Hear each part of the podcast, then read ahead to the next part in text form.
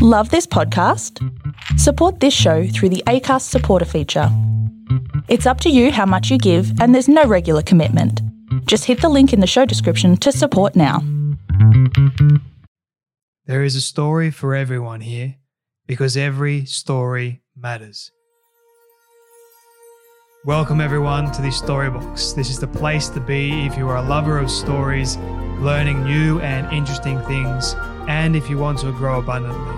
My name is Jay Phantom, and I believe it's my purpose to help you realize your worth and become the greatest and best version of you possible. I am grateful that you're here today.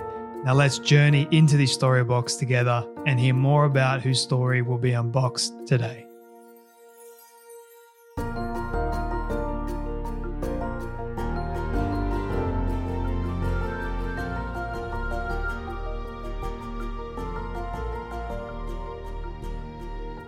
Ovarian cancer takes the life of 50% of the women who are diagnosed with it.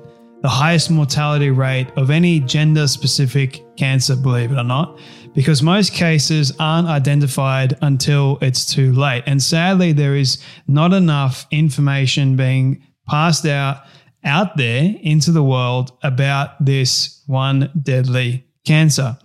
My guest today is Kaile Zagger. And she is trying to put an end to that lack of information out there into the world by better helping those that may not know that they do have ovarian cancer or don't know the signs or symptoms of it. She is putting out so much information, helpful information actually, to help those uh, women who may not know and those women who do know, uh, because that is what needs to happen. We need to uh, not only uh, help those that do have it, but those that don't even know that they have it, they need to be helped at the same time. And Kaile joined Aspira as the chief operating officer, combining commercial sales and operations into one specific role. Kaile is one of those people that has a lot of experience, over 20 years, in fact, in the healthcare sphere, which means she can be trusted and she knows her stuff. Kaile oversees the entire provider and patient experience from acquisition to billing. Her goal is to create a platform that scales a business and retains a customer experience that is second to none. Prior to joining Aspira Women's Health, Kaile served at various Fortune 500 healthcare companies, including the St. Jude Medical, Intuitive Surgical, and General Electric Healthcare. Kaile joined Aspira because of a deep passion for the company's mission and vision. She has personally experienced the devastating nature of late stage ovarian cancer, beginning with her mother's diagnosis at the young age of just 40 years old, which can sadly happen. And it does go undiagnosed for a lot of women. And her mother's passing from this horrific disease at just the age of 46 in 1999. Because of this, she is fiercely committed to the prevention, early detection, and mitigation of late stage diagnosis of ovarian cancer. So, this is a conversation that I wanted to have uh, with Kaile because she is an incredible human being at that. She's really passionate. You can tell as uh, you hear her, her story. But more than that, she's an incredible leader, one that is helping transform this world for the better. And uh, this is an area that um, I know affects many, many women across the world. And if I can do my bit in helping to spread this message far and wide, then, you know, I'll do just that. So, if you do get something from this conversation, please share it around with your friends and family. Let everyone know about this one. Don't forget before you go to subscribe and leave a rating and review before you go as well. All right, my friends, you know what time it is. It is time to journey with me into this story box as we unbox the story, the wisdom, and the advice of none other than Kaile Zagger. Thank you so much, Jay. I'm so excited to be here. Thank you for having me. You're more than welcome. Your resume and your bio is really, really long. So if I kept it short in the introduction, it's because there is so much to it. Uh, I wanted to point out all the actual the main points for people to to hear. Um, but you've got a lot of experience, which is the main thing. So people, I believe, can trust you that you know you know your stuff, essentially. But before we dive into your backstory, how you got started doing this amazing work, and uh, all the other disruption things that we I'm excited to speak with you about. My very first question to you is, what does success look like for you?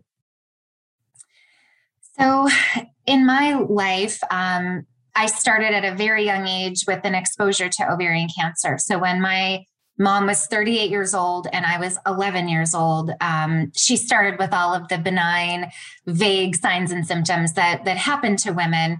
Um, and, and she was misdiagnosed by her peers. Um, by 40, she ended up with late stage ovarian cancer with a very grim prognosis. And by the age of 46, uh, she lost her life to the disease. So um, I feel like I have lived my my life now at 42 years old, um, operating with a bit of the mindset of life can be gone and it's very fragile. And you have two resources that are finite and precious, and it's time and it's energy. And really, um, that's what you have to be able to optimize and maximize. But I also had witnessed a very broken healthcare system. Um, I watched, you know, all the signs and symptoms she had was landed with a urologist, landed with a chiropractor, landed with a, a GI physician. Nothing landed with the GYN, which you would think ovarian cancer would. And, you know, I saw this very verticalized care and thought, it's this is not how you know people should be treated people are whole beings and the system is broken and i and i have to believe that people are dying at paces they don't have to if we could fix this. So it was always ingrained in my brain that i wanted to be part of healthcare but i wasn't smart enough to go and be a physician. I tried but i definitely failed out of biology. So you know pivoted to what i was you know a little bit more comfortable with which was business.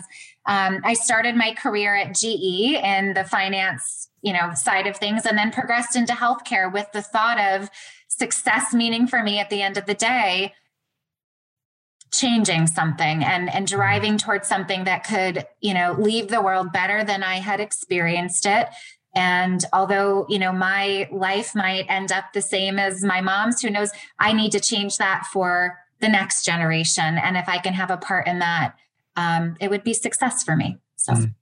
You mentioned something interesting there that I do want to touch on in the fact that the medical system is broken.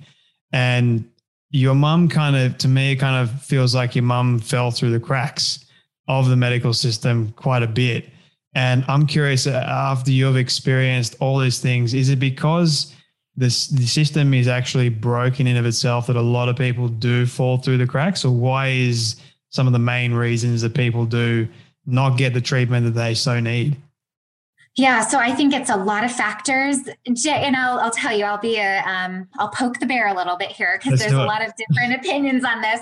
But one, I will tell you, as knowing now as what it feels like to be a mother, um, women are not honest about our bodies. I lie to myself every day about minor little signs and symptoms that I push to the side because my children are more important, my friends are more important, I've got things to do and I can live with it, right? So that I believe is is absolutely the mindset of a woman. So, you know, I think there's an accountability there. Number 2, I think diseases present in various ways, right? So, what we have on the healthcare system side of things and in medical school are highly specialized people, and we need that, right? You need your electrophysiologists, your neurophysicians, you need all of those specialties. But as we go deeper, it's those are the people you go to when you think, I've got an issue with my lower back. I need a chiropractor. Mm-hmm. I have an issue with my stomach. I need a GI doctor. However, it might not be representative of what the disease actually is, right? My mother ended up with a urologist, a GI physician, and a chiropractor, and my mother had ovarian cancer. So, is it fair to say she fell through the cracks? I don't know if, it, if she had been with her gynecologist, it would be fair to say she fell through the cracks. But that's not what her symptoms were presenting. So is it fair to hold those physicians accountable when they haven't been trained? I don't know. And, and so my thought on this is we need to blend the horizontal and the vertical together, right? We have a very vertical system right now as, as far as care goes, from my perspective. And we really need to come to a patient centric environment where the whole person is looked at. And I think integrative care tried to drive that forward. I don't know that it was very successful in doing so, but we need to have a different approach. And we definitely need a different approach with women because women, especially, um, they just present in a very benign fashion. When a man has a heart attack, it's a heart attack. When a woman has a heart attack, it can feel and present in a hospital or an emergency room as anxiety, right? Just minor palpitations and it can be misdiagnosed. So men and women's bodies are different. We need to all know that and treat it that way probably need to think about how do we do some of this cross training in the medical schools to ensure that there is understanding around family history there is an understanding around the importance of genetic composition and that diseases don't always present in these deep sign and symptom ways they they present in a cross functional sort of pattern um, but yes i would say the system is broken it is in desperate need of a radical um, revolution of transformation and um, I do think there's a lot of people who are working to do this, and, and I'm very hopeful for the future. I think we've got a good shot to do it. I think people know it's time to change. We have to do something, and the, the pandemic has very much taught us that as well. Do you think that diagnosing women with ovarian cancer today has become a lot better and more women are actually being diagnosed and actually getting that treatment that they need more today than they were back when your mum was diagnosed or when your mum had ovarian cancer?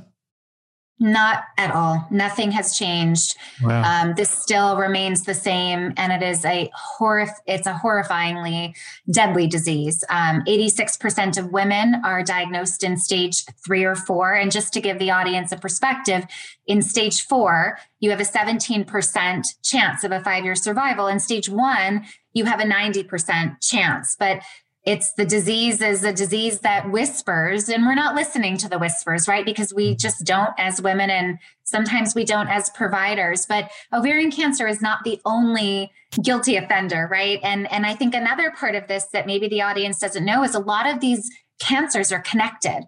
So if you have breast cancer in your family you are at risk potentially for colon cancer melanoma pancreatic cancer, ovarian cancer. There is a family of these cancers um, that exist. And it's very important for people to understand that, um, you know, it, it's these diseases can come on, they can come on very strong. And there's a lot of ways that we can get in front of it. Um, genetics is another way we can do that. I've got, mm, I think, melanoma in my family. I think my dad has had a few melanomas cut. Same with mum. Uh, so that's something that I am mindful of. But I think education for a lot of people, it we need more of it because some people, especially I don't know here in Australia, the attitude is, "Oh, she'll be right, mate. It's it's all good." Like we don't particularly me like if I get a pain in my back or something like that, my immediate response is, you know what, I'll I'll be fine. Take some painkillers. She'll be right, mate. It's not like I, I need to go to the doctor or anything like that, you know. So I think education is super important, but I'm, I'm curious about. So we've got this time period of many years, and th- nothing has changed. Why is that the case? Is it because of the the broken medical system? They're not doing anything about it, or what's going on? So I think ovarian cancer is is different because it's such a small case count year over year 23,000 cases versus that of breast cancer. So the investment dollars are not as significant as some of these other diseases. That's one. Um, two, I do think it presents outside of the gynecologist's office from time to time. So it's difficult to diagnose. And it, it is just a very vague disease. Um, so, yes, education is really important. Um, but I would say more holistically, outside of ovarian cancer, it is very important to, to understand these cancers are connected. If you do have a family history, depending on how you feel about it, if you feel it's ethical or, or not, it's something you might want to consider to have a genetics panel run so that you at least understand if you have a risk so you can be more proactive um, versus reactive. And with something like ovarian cancer or pancreatic cancer, having an ability to be proactive is very important, um, especially when you do have such late stage diagnosis. And um, not a great five year survival rate. Mm. I forgot to mention that my grandfather, my dad's dad, actually had colon cancer. I think, it, was oh no, sorry, pancreatic cancer. Um, and he didn't actually go see the doctor, get it diagnosed or anything like that. He had pain. And what he would do is he took Quick-Eze, this little tablet, for years. And nothing, it, it was too late by the time they caught it. So, I mean, I, I guess I wanted to ask you with ovarian cancer, diagnosing it. I know you're not a doctor, you're not a medical professional or anything like that, but from your experience in learning about what are some of the things to look out for uh, mm-hmm. uh, in your body, especially for women, because you are a woman, what are some things that we need to look out for? Uh, yeah. Yeah. Yeah. So, so ovarian cancer can present with symptoms that last for more than 12 days. So if it's a 12 day period of time and you have these same symptoms, it can be one of them. You need to go to the doctor. So bloating, feeling mm-hmm. full after you eat, frequent urination, lower back pain, weight loss or gain, differences in bowel habits. So you can see how these are very benign and very easy for a working mother to say, oh, my back, I'm going to, you know, sit on the heating pad tonight and take a couple of Advils, just like your grandfather did. If a symptom lasts for 12 days consistently, there's something wrong. And at that point, you need, you're, you're the only one that can say, there's a problem and i'm not stopping until i get an answer. So it it really has to be an accountability and a mind shift. New neural pathways have to be developed inside of people to say if my body's telling me something then something is wrong. And i really need to fight until i get to the bottom of an answer. You have to probably take one further step because your provider might say to you no problem right? And some people will take that and say that's all i needed to hear was my doctor to say that I'm fine and everything will be okay. If your body is speaking to you, there's something wrong. Go to the next provider and demand an answer. Have your imaging, have your blood work done. Don't stop until they, even if it's the smallest little thing that ends up being benign, it's better to know. Um, with ovarian cancer and women in particular, very important that if you have any of those signs and symptoms, that you demand a transvaginal ultrasound, a pelvic exam, right? Force the next step of diagnostics because there is no early detection tool for ovarian cancer. But imaging can help you know an actual pelvic a manual pelvic exam can very much help and ensuring that you're disciplined about going to the gynecologist every year. Very important to understand that a pap smear does not detect for ovarian cancer. Pap hmm. smears are for cervical cancer. It's not a one fell swoop situation to make sure you're clear for cancer um, in all of your reproductive organs. A pap smear only will help with, with cervical cancer. So taking all of these other steps and being very mindful of your body is, is very, very important as well as the connection of these diseases. So 12 days is a very important number to remember if you have those consistent signs and symptoms for that period of time, and it can be one of them it's enough where I would start demanding answers and I wouldn't stop until I really felt comfortable with what that diagnosis is and have a solve for it.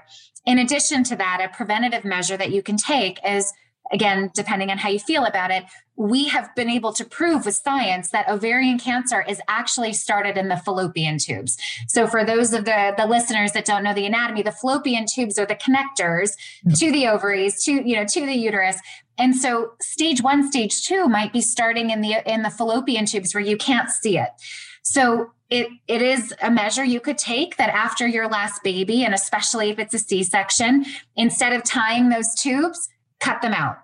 Take the fallopian tubes out. For those of you that um, are done having babies and it's too late. I had my fallopian tubes out a couple of years ago. They went right in through my belly button pulled them out um, minimally invasively, and I essentially walked out of the operating room with a 72% reduction in ovarian cancer. Wow. So, for people that are wondering, okay, so I should get checked every single year. That is the the minimum requirement. Um, I'm curious if does the pain oftentimes go longer than just 12 days, or is that that's the minimum? 12 days is the minimum you should look out for um, and then if it goes longer than that, you should definitely get checked. So I would say some of those for women especially bloating can happen and it can happen for 5 or 6 days especially depending on the time of month that yet you're in. Yep. But if a symptom persists for 12 days and definitely if it persists for longer than 12 days that is something that you need to make sure that you're getting answers for. And Jay, I don't know if this is a chance to talk about um, a cautionary tale here about the digital health revolution that we're experiencing as well because there is a big movement around digital health that, that the pandemic has brought forward. And i am a huge believer in this. It has to happen. It's the only way that this horizontal healthcare revolution will actually come into place. And it's going to provide access globally um, in places that it never could before. There's really incredible companies doing amazing work to do this globally however for women, what remains to be very important is for, for women now who have a difficult time being very honest about those signs and symptoms and potentially the gravity of those signs and symptoms, who might physically go to a provider where the provider can look at them and say, You're fine. Now you're going to put a computer screen or an iPhone in front of the provider and the woman. And if a woman's mindset or a provider's mindset is more of a check the box, everything's fine, we hmm. might have an have a situation here where we've got an increased amount of misdiagnosis late stage diagnosis so with the movement of this digital health transformation which again is so imperative. It's so important. It's really going, especially for the working moms who really never have time to go to the doctor, to be able to load in and go into a telehealth appointment is really important. But you've got to be mindful and educated on the fact that your body can be presenting in a very benign way, and you have to fight for the answer. And if your provider isn't giving you an answer, you have to continue to take that step forward. Don't find comfort and peace by somebody telling you, everything is fine. Um, so I do hope, and I have high hopes that the digital health transformation is going to bring great things globally. But for women in particular, you have to be very, very disciplined about how we use those tools and ensure that you're not um, giving yourself just comfort in your mind and really your body is doing something um, that's leading you towards late stage disease. What if that person or that mother has exhausted pretty much every single option on the face of the earth what can they do? Um, so at that with and it's this this woman would have had signs and symptoms. At that mm-hmm. point, you saw I would self-refer to a GYN oncologist. If you if you do not feel well, there is a provider that is going to be able to get to the bottom of it. So, this is where the vertical healthcare system becomes a beautiful thing because mm-hmm. you've got very highly trained individuals that you know, can really help get to the bottom of things. And I would get up and out of your family practice physician. I would get up and out of your benign GYN. I would get away from all of the other providers that are telling you it's nothing. And I would go to the, the deepest specialty you possibly can that aligns with some of the signs and symptoms. And I would fight for an answer. So if it's frequent urination that you have, I would go to a urogynecologist, right? I would if I'm a woman and I just feel like in my pelvic area, abdomen area, something isn't right, I would figure out how to get in front of a GYN oncologist and and ask all the hard questions, right? I have breast cancer. I don't know in my family, or I don't know if I do, but something's not right. And I I, I need to fight to get to the bottom of this. Um, and there'll be answers there. There, there just will be, but you have to be disciplined about it. Definitely. I like the persistence factor. Don't give up. I'm a huge believer in persistence, and my audience would know that. Uh, yes. I, I want to go back a little bit, Kaile, and, and dive further into your story and how you got really started in this journey. Aside from the story that you did share with your mother, uh, I believe that probably was inspiration. But what got you started? Because you mentioned that you went, you tried to study and biology wasn't your friend. I know the, the I know the feeling.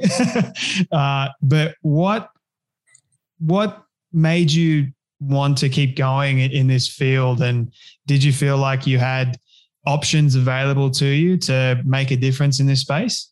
Yeah, so my story was kind of an interesting one. So I started in the GE Global Leadership Development Program. Um, I got the the seat out of the University of Connecticut um, that I think GE gave to Connecticut because They were based in the state, and really the program was rid with many, many kids from Ivy League schools. And I was, you know, sort of the default entry into the program. But we worked so, so hard for two years. I learned all of the ins and outs of, of various components of the business. I was trained at the Jack Welch um, Leadership School, Crotonville, um, and graduated. And from there, I knew that finance wasn't going to be for me. There was nothing about it that made my heart come alive. And that's an important composition of who I am. And I wanted to go into healthcare. I wanted to sort of try. However, I wanted to stay very far away from women's health and oncology. I, I, was willing to do anything else, but I, I just felt like oh, it's probably not the right thing to do because it's too emotional. So mm-hmm. I talked to a bunch of people and they said, well, to go into the healthcare industry, you have to start in pharmaceutical sales. I said, great. So give me a couple of phone numbers and went on my merry way with interviews. And I actually spent a couple of days with sales reps in the field. And I said, there's no way I'm doing this. They said, you know, I'm just cannot do this. It's so boring. And I had a friend who was in medical devices and I said, How did you get into that? You're in the operating room all day. Like, you know, and she said, Well, you have to do your seven years in pharmaceuticals first. And I said, Can you just introduce me to your boss? And she did. And, you know, he had the same story. And we talked a little bit about my background. And I said to him, Look, you don't have to pay me. Just give me a shot to let me come in and try. And you know, he had one territory that was very broken and very much dominated by the competitor. And I think it was one of those moments where he said, Well, probably no harm, no foul. Let's see what she can do. And so there goes my start into healthcare. And I, I started in sales and I love I loved that environment. I loved being able to transform hearts and minds into um, a different direction, right? Take a great product and really try to disrupt um, the standard of care and move people into certain directions. So I've done everything in the healthcare space from electrophysiology, neuromodulation, surgical robotics, diagnostic imaging. Um, and I, I, I love the commercial side of the business, whether it's sales or marketing. And I tend to do transformational work or build. So I, am not someone that will come in um, to just keep a business alive or grow it five to 8%. I really love like give me your messy give me your ugly or give me your white space that you need to build into. And that's the work that that i have really enjoyed. Um, and then a couple of years ago i made the decision that i might be ready to step into the women's health space. So hmm. um, constructed the nonprofit and um, built a medical curriculum with a designation to train physicians and then came into the industry side um, for the very first time um, into women's health and into ovarian cancer, no less, as the chief operating officer of Aspira. So, um, I had a lot of cowardly stuff going on in the beginning, and and I'm here now. And I, I think you know, for me, it'll be um, I just need to help this company lift into a level that they'll be able to fly. And then, you know, I can't wait to go and tackle the next project. And I'm very curious about what's happening in the, the digital space and how I can provide access to all. Um, it's very important to me to have this social justice component of some of the work that I do. And there's so much work that needs to be done post pandemic that um, I'm super excited to, to figure out what might be next. Let me come back to the digital side of things in just a moment, but I'm curious what got you across the line to step into the women's health, more specifically the ovarian cancer, if you were nervous to go there in the first place? So there's not a lot of businesses that are are specifically focused on ovarian cancer, right? It's mm-hmm. it's a very small case count. Um, larger companies typically have it as part of the portfolio, but Aspira Women's Health is a company that's focused strictly on ovarian cancer. And the company needed a lot of work. Um, and it was, you know, you take the 20 years of transformation work and builds and, um, you know, it, and I saw the company struggling and, and felt like maybe I can help and maybe I can help to figure out how we bring a diagnostic to market. Um, and I, I just really wanted to take a step and see if I could, you know, put some air underneath those wings and get it to to lift a little bit. So, but I, I've spent my entire career in massive companies. Boston scientific intuitive surgical ge philips this was my first step into a smaller company. I will tell you i love the small company environment. I I feel like the ability to move and have an impact and the agility is just really incredible. Um, so I have fallen in love with that that kind of um, small piece of it. But I'm I'm very curious what's going to start to happen um, you know, with data, with information, I think it has a potential of going really wrong. Um, and I'm also very curious about how we really move access to care globally because that that is so necessary and became so illuminating after you know we're still in covid but to me it became um, very profound. I was involved with the international day of the girl child which is a un initiative. Um, and this year it was all around you know the digital side of things and girls and the lack of of that access to girls. So you think about all that needs to be done in that space and really ensuring that we get access to care out there. I do think it's going to happen digitally. So, you know, we have some work to do around that. And I, I um, am curious to, to see what comes from those next chapters. What have been some of your challenges as part of being the chief operating officer of Aspira? So there, I mean, obviously it's been through the pandemic. So, you know, everything from transforming a culture um, that is a small company is very different than doing it inside of a big company, right? People are very rooted inside of um, what they believe to be the way forward. So there was, you know, a lot of heavy lifting that needed to happen there. Um, sometimes there's a bigger lift even on the technology front because maybe the investment or the infrastructure isn't in place the way that it is inside of a big company. So there were lots of moments where I walked in and I was like, oh boy, yeah. like, oh boy. I mean, you know, I, I was really excited about a transformation, but this one might um, really make me put my money where my mouth is at. So, you know, it's one of those. But, um, and then I think through the pandemic, there was a lot of moments of, what do we do now that health systems are shut down? And what do we do now that the physician practices are shut down? How do we access customers? What do we do about the vaccine mandate, right? A lot of um, theoretical, ethical sort of questions that I had never had to really think about or face. And, you know, the, the employees are so um, polarized, right? That in my position, I really had to think through how do we lead and and keep this balanced because it became a very emotional, politicized time for the organization and um, learned a lot out of it. But it was, you know, I wonder what the experience would have been like when we weren't in a pandemic. I think this was very much, you know, a unique time um, and a wonderful experience and time. I've learned so much. Um, so very grateful for it. But it's, yeah, the challenges are are insurmountable. Um, but it's worth it. It's really worth it. It's it's been great. How have you been with all the things that have been going on? You mean you got the pandemic to deal with, you've got all these mandates, these overly politicized things that have been going on in small business, especially. I mean, it feel, kind of feels like to me here in Sydney, Australia, that the government has kind of targeted more small business because they are small rather than big business because big business is making them more money apparently for you know but small business is like the backbone of the economy. To feel like they've kind of forgotten that but that's my opinion. Anyway but what have how have you been able to lead forward in keeping everyone happy satisfied i guess? Is that something that you've been able to do, or has it been kind of like contentions and fighting within small business for you? Yeah, so I, I, will say to anyone who is in this position, you will never keep everybody happy, right? Mm-hmm. And so in my position, I've always been very firm on um, people first.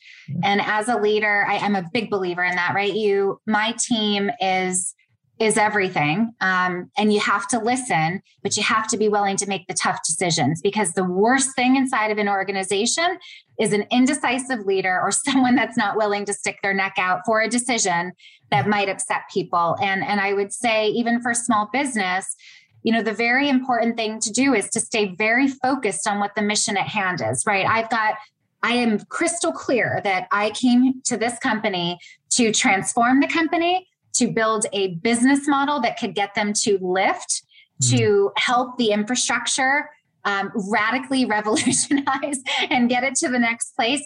And so doing that is not always popular, right? It can't be.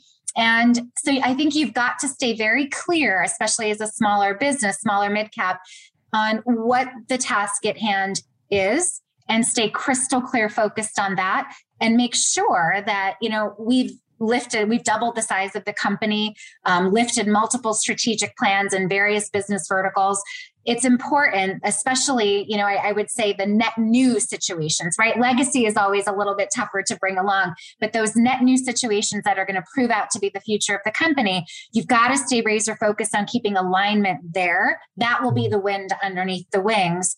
Um, but I, I, think anyone stepping into a position, um, at least at a chief level, um, forget about in a pandemic time and feeling like they are going to try to keep everybody happy, you will actually see such negative implications on the business because you're lacking bravery, you're lacking courage, you're lacking the ability to lead. Leading is really hard and it's not popular sometimes. And, and I would encourage anybody to listen to that, own that, and know it's okay. Dissension is okay. You have to be able to guide them through the rough waters and make sure that they don't hit an iceberg. And sometimes that's not fun, right? It's it's not fun. Um, I always say going on a diet sometimes is really really challenging, but at the end you love the results. And sometimes transformation work and building a business has a bit of that um, in there. But I always say at the end of the day, very important to build culture. I'm a big believer in people and culture, but that doesn't mean it's a kumbaya culture. That means we have a lot of fun winning. We have a lot of fun in a high performance you know metric oriented environment we we love to take those steps through stage gates to know that we're building to the next chapter and and i think that has become something that i get inspired by i know the teams get inspired by and i'm a big believer that the power of a business especially a small business is by the the people coming together and getting to higher levels of you know what people can do together right that level of creativity and brilliance and insight all of those things don't happen with one or two people in a room, right? It happens with the power of a lot of people in the room. And you have to have a willingness to debate. You have to have a willingness to say it's not personal, but I totally disagree with you. And here's all the reasons why.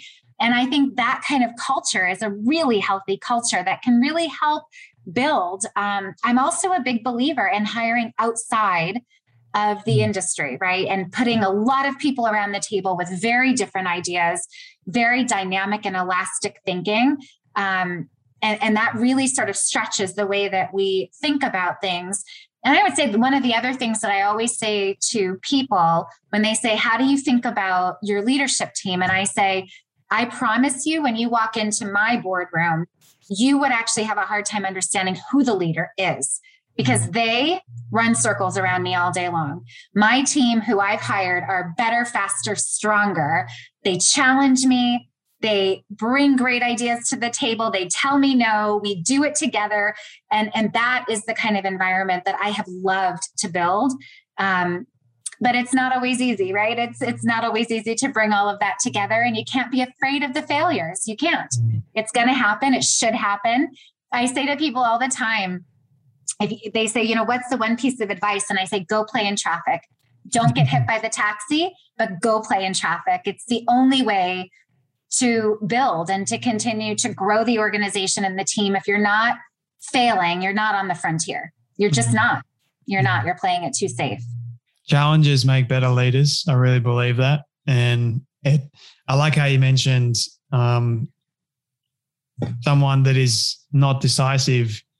Really you're not it's just going to create more problems within your team. No one it's kind of like they start questioning what do we do? Who do we look to if this person who we're meant to be looking to can't even make a decision about this x y and z? So why should we follow them so yes. it just creates a lot of issues and tension within the team and then you know leadership fails in that respect.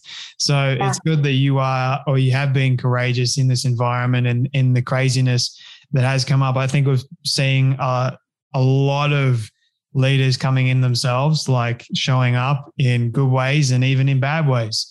Is coming across in both spheres, whether it's in small business or in the political space. I think we're seeing it across the board. So it's really that that time. It's challenging a lot of people and it's growing a lot of people. And it's kind of like you have a choice whether or not you want to be a good leader or you want to be a bad leader. And what does a good leader really look like? It's all those things that you were talking about just a moment ago.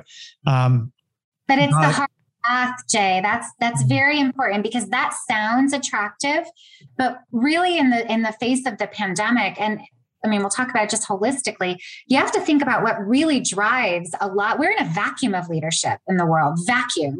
And you have to, it begs the question as to why. There is a culture of fear that is created. Am I going to lose my job? Is the board going to fire me? Right. So I would also leave anybody with with this thought. If you are moving into a position where you're responsible for people, there is a responsibility and an accountability to not care about yourself and your future any longer. It, mm-hmm. it becomes self sacrificial, right? So by me stepping in and saying, look, here's the right steps we have to take. If that becomes an unpopular thing, but I know in my heart it's the right thing for the team, I'm happy to put my neck on the line. I'm very happy to do that. That's the responsibility I have as a leader. But I do feel that, you know, we've had a, so much evolve in corporate America these days that it's leaders have become, you know, a, it's a CYA culture. It's a I don't want to disagree with that one because I'll upset this one. And you've got this CEO that sits in the middle of a, a place at times. And I hear this systemically. You read so many articles about this, and it's like, you know, we're just trying to keep everybody happy and the business implodes, right? So it's stay focused on the, the mission at hand and what you're trying to build. Know that you have to make unpopular decisions at times. You're never going to bring everybody along, um, but you've got to figure out a way to inspire people you know towards towards that path. And the people that don't want to get on board eliminate the toxicity as fast as possible. It's it's going to bring the culture down. I like leaders that disrupt disrupt things like because they're the ones that really make a big difference. They really if if i agree with their line of disruption then definitely i'm more than willing to follow them. And because I, I i can learn so much from them because they're stepping outside of their comfort zone of what is actual perceived as normal and doing something different to everyone else. And I think a lot of people they get scared of what is different. They get they are more fearful of what is unknown than they are with really what is known because there's that comfortable space for them. Even though for a lot of people, even though they are semi comfortable, there is still a little bit of fear attached, but there's more fear on the outside because it's like, how do we where do we go to from here kind of thing. Mm-hmm. So it's the boogeyman. It, I always say that it's the big boogeyman in the closet, but but then don't step into the leadership ranks, right? It's that is exactly what you're doing is you're taking the helm and you're leading that ship in the middle of the night with no navigation tools at times and there's the teams are trusting you to get through to those points and and get them to safe harbors and really lead the business to, to good solid ground and you know at times that's not um, popular. It's also a mistake that i do see some leaders make where that captain ends up down in the boiler room or in the kitchen mm-hmm. right? So it's you know as you grow you've got to make sure that you're elevating to where you need to be and that you're hiring really strong people to run those various divisions so that you can stay up in the captain's quarters making sure you don't hit the icebergs connecting the verticals putting the power of the teams together. It's that's where the magic sauce is is sort of mixed and and the magic is made. So it's it's very important. And i, I do feel that leadership is something that um, we we need a lot more of. And i think that definition is is malleable right? People aren't clear on what that means but it's it's not sexy right? It's it is very hard work. It's very self-sacrificial. You have to be willing to stand out on that frontier. You have to be willing to take big risks and to be very clear about what that end game is and effectively lead people down that that line. But it's we've got work to do. So I love spending time in universities and colleges and talking to the next generation of future leaders because it's where it's where the next teams are going to be born, right? So if you can infuse some of that into them, um, you know, hopefully we'll have we'll have a great emergence as we move forward. Mm, that's my hope too. I mean, I love talking about leadership and and I feel like we need more leaders in the right respect. So I appreciate all the things that you're doing, even if it's just going into universities, spreading awareness with Aspira and and leading your team, I feel like that still makes a difference. So, you know, thank you so much for for doing that. Uh, Kaile, I've got a few more questions for you if you don't mind. I, I do want to come back to the uh, technology aspect of the consumer and how we're moving forward. So, how is Aspira using technology to the advantage of spreading awareness into this uh, issue with ovarian cancer? So Aspira is very new into, I mean, the past year, we've really sort of just started with the technological platform. So it's more what's to come with Aspira, but I will tell you holistically, in healthcare, I am more than impressed at what has happened from an innovation perspective in the incubators with technology, with artificial intelligence, with deep machine learning, all of the predictive analytics that we can start to carve up in the cloud. Um, and I, I think it's fascinating to see what's happening in some of these spaces right now. Um, I've never seen investment dollars from private equity, venture capital um, go into these sections the way that they're going into it. So there's such a desperate need in the market. Um, I'm not sure that we're a great example of, of that because ours is a very different platform, right? We're blood tests, we're diagnostics, but I am very encouraged to see what's happening. I do some work with some private equity firms from time to time where they'll ask me questions about various things. And some of the ideas they bring forward are absolutely fascinating. And, and what I love about it is they finally are starting to look at holistic components of healthcare through these digital apps, right? Where signs and symptoms and family history is connected and you can you know join this for $29 a month and have access to all of these various um, things that you can input your information into and it'll pop out what your risk factors might look like so it this revolution that's happening is a very important next step in healthcare and and for two things i think most important so one you know women women will not take time away from their children or from their careers or their husband to go for four hours to the doctor's office. I, I know more women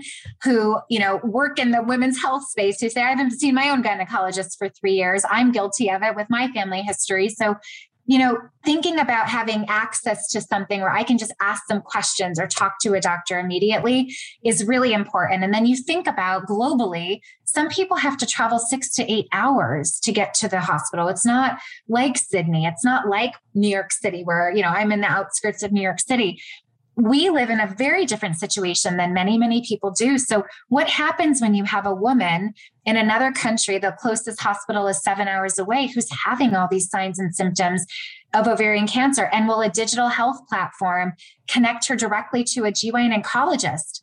That is very real. These are the next steps that are happening. And I think it's incredible. I think it can be so life saving. Um, so, that's one component.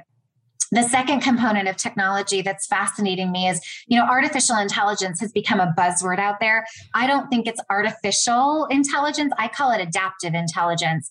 And it it is so important for the next step of healthcare these predictive analytics um, you know the, the machines are starting to understand patterns if a tumor looks like this in a thousand different bodies and it's connected to these types of various family histories you might want to think about this, right? So it I just love the the thought of all of the work that's being done to enable physicians to make decisions faster, protect time for people and you know, maybe get them to think about things that they weren't trained to think about. Maybe a urologist will have something pop up to say, that actually might be ovarian cancer. We might want to make a direct referral to the GYN oncologist. That's going to be the power of what I call adaptive intelligence. I don't like the word artificial. It's you know, to me, it's it's teaching how to adapt around some of the diagnostic tools that are coming in. And then the, the deep machine learning is just such an incredible and blockchain. I mean, blockchain is another component of this, right? So, but all of this is in place not to replace the human component of this, it's to enable proper, faster, more accurate decision support so we can save lives. Um, whether that's going to be done well and right, I I still am questioning. Right, there's a lot of things that are moving, and they're moving very very fast. Um, it's got to come together. It's got to come together under leadership with strong moral compass.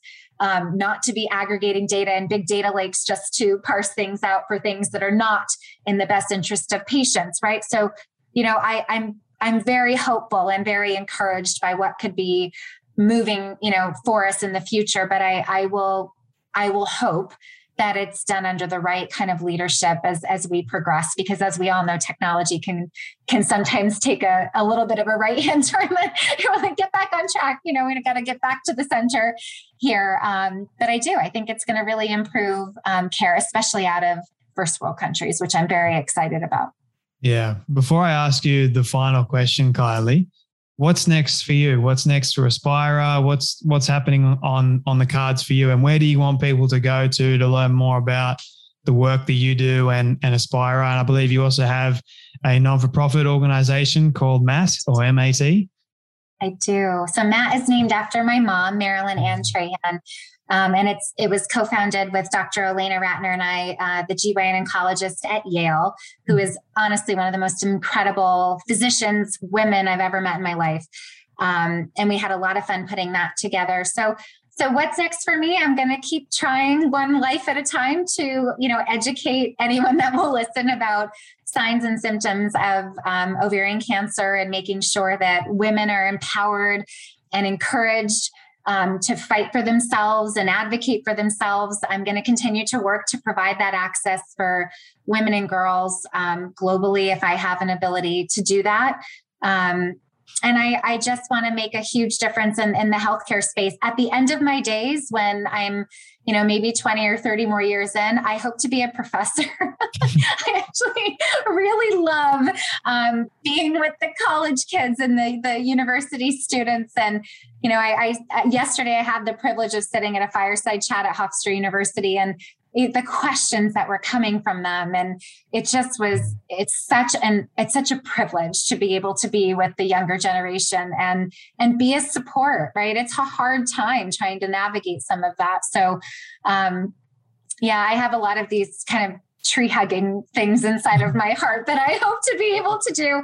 And and honestly, through it all, the the lights of of light in my life will always be my my little babies. I have a eight year old little girl and a six year old mm. little boy, Geraldine and Colton. So um, they will forever and always be the number one priority. And, and so I, I hope I have an opportunity through all of this to, to work with women to teach them you know what have i what have been my failures in motherhood versus career and how did i learn to balance it all and and I will say at the end of the day, you'll never be happy unless you're putting your children first.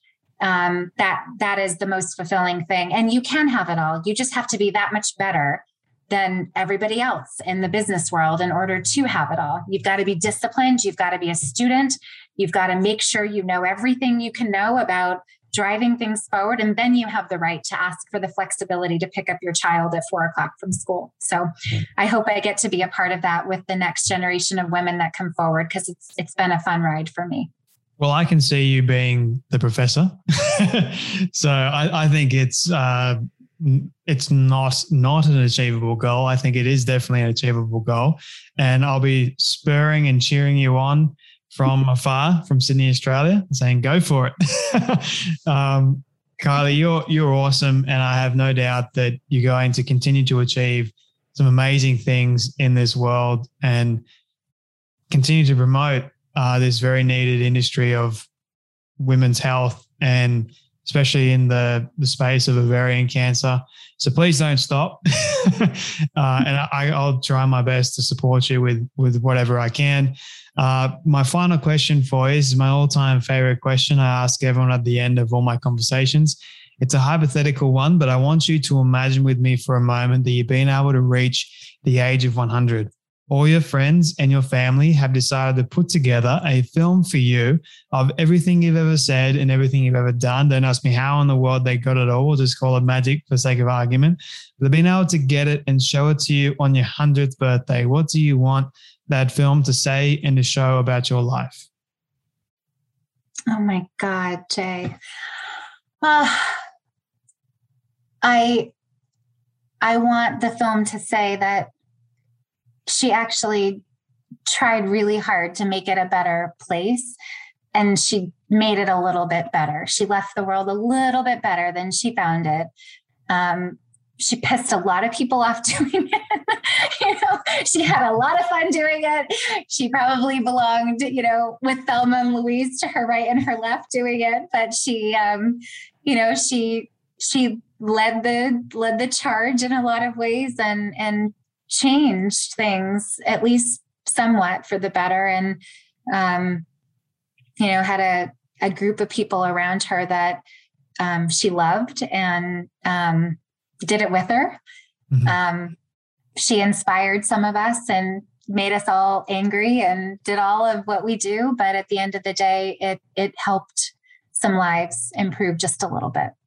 It's a perfect send off message. Kaile, thank you so much for your time today, your wisdom, your advice, and everything that you're doing in the world, and for joining me today on the Storybox podcast. Jay, thank you so much. I have loved every second with you. I really appreciate you having me today. I really don't like this part because it means that sadly we have come to an end of yet another story. I just want to say thank you to all of you for tuning in and listening to our guest today. It is my prayer that you would have felt inspired, motivated, challenged in some way, and that you would have learned something new as well. If you would like to hear more amazing stories like this one, you can do so now by searching up the Storybox on all podcast platforms. It is that easy. And if you did get something from today's guest, please do share it around with your friend or family member who you feel could benefit from hearing today's story. And before you go, I greatly appreciate it if you could spend 30 seconds leaving a rating review over on Apple Podcasts. It goes a long way to reaching more people and building this community of the Storybox. Let's start changing lives through powerful stories like this one you heard today. Your support is always greatly appreciated. Until next time, when we dive back into the story box, I'm Jay Phantom, and don't forget, your story is worth more than you know. I'll catch you then.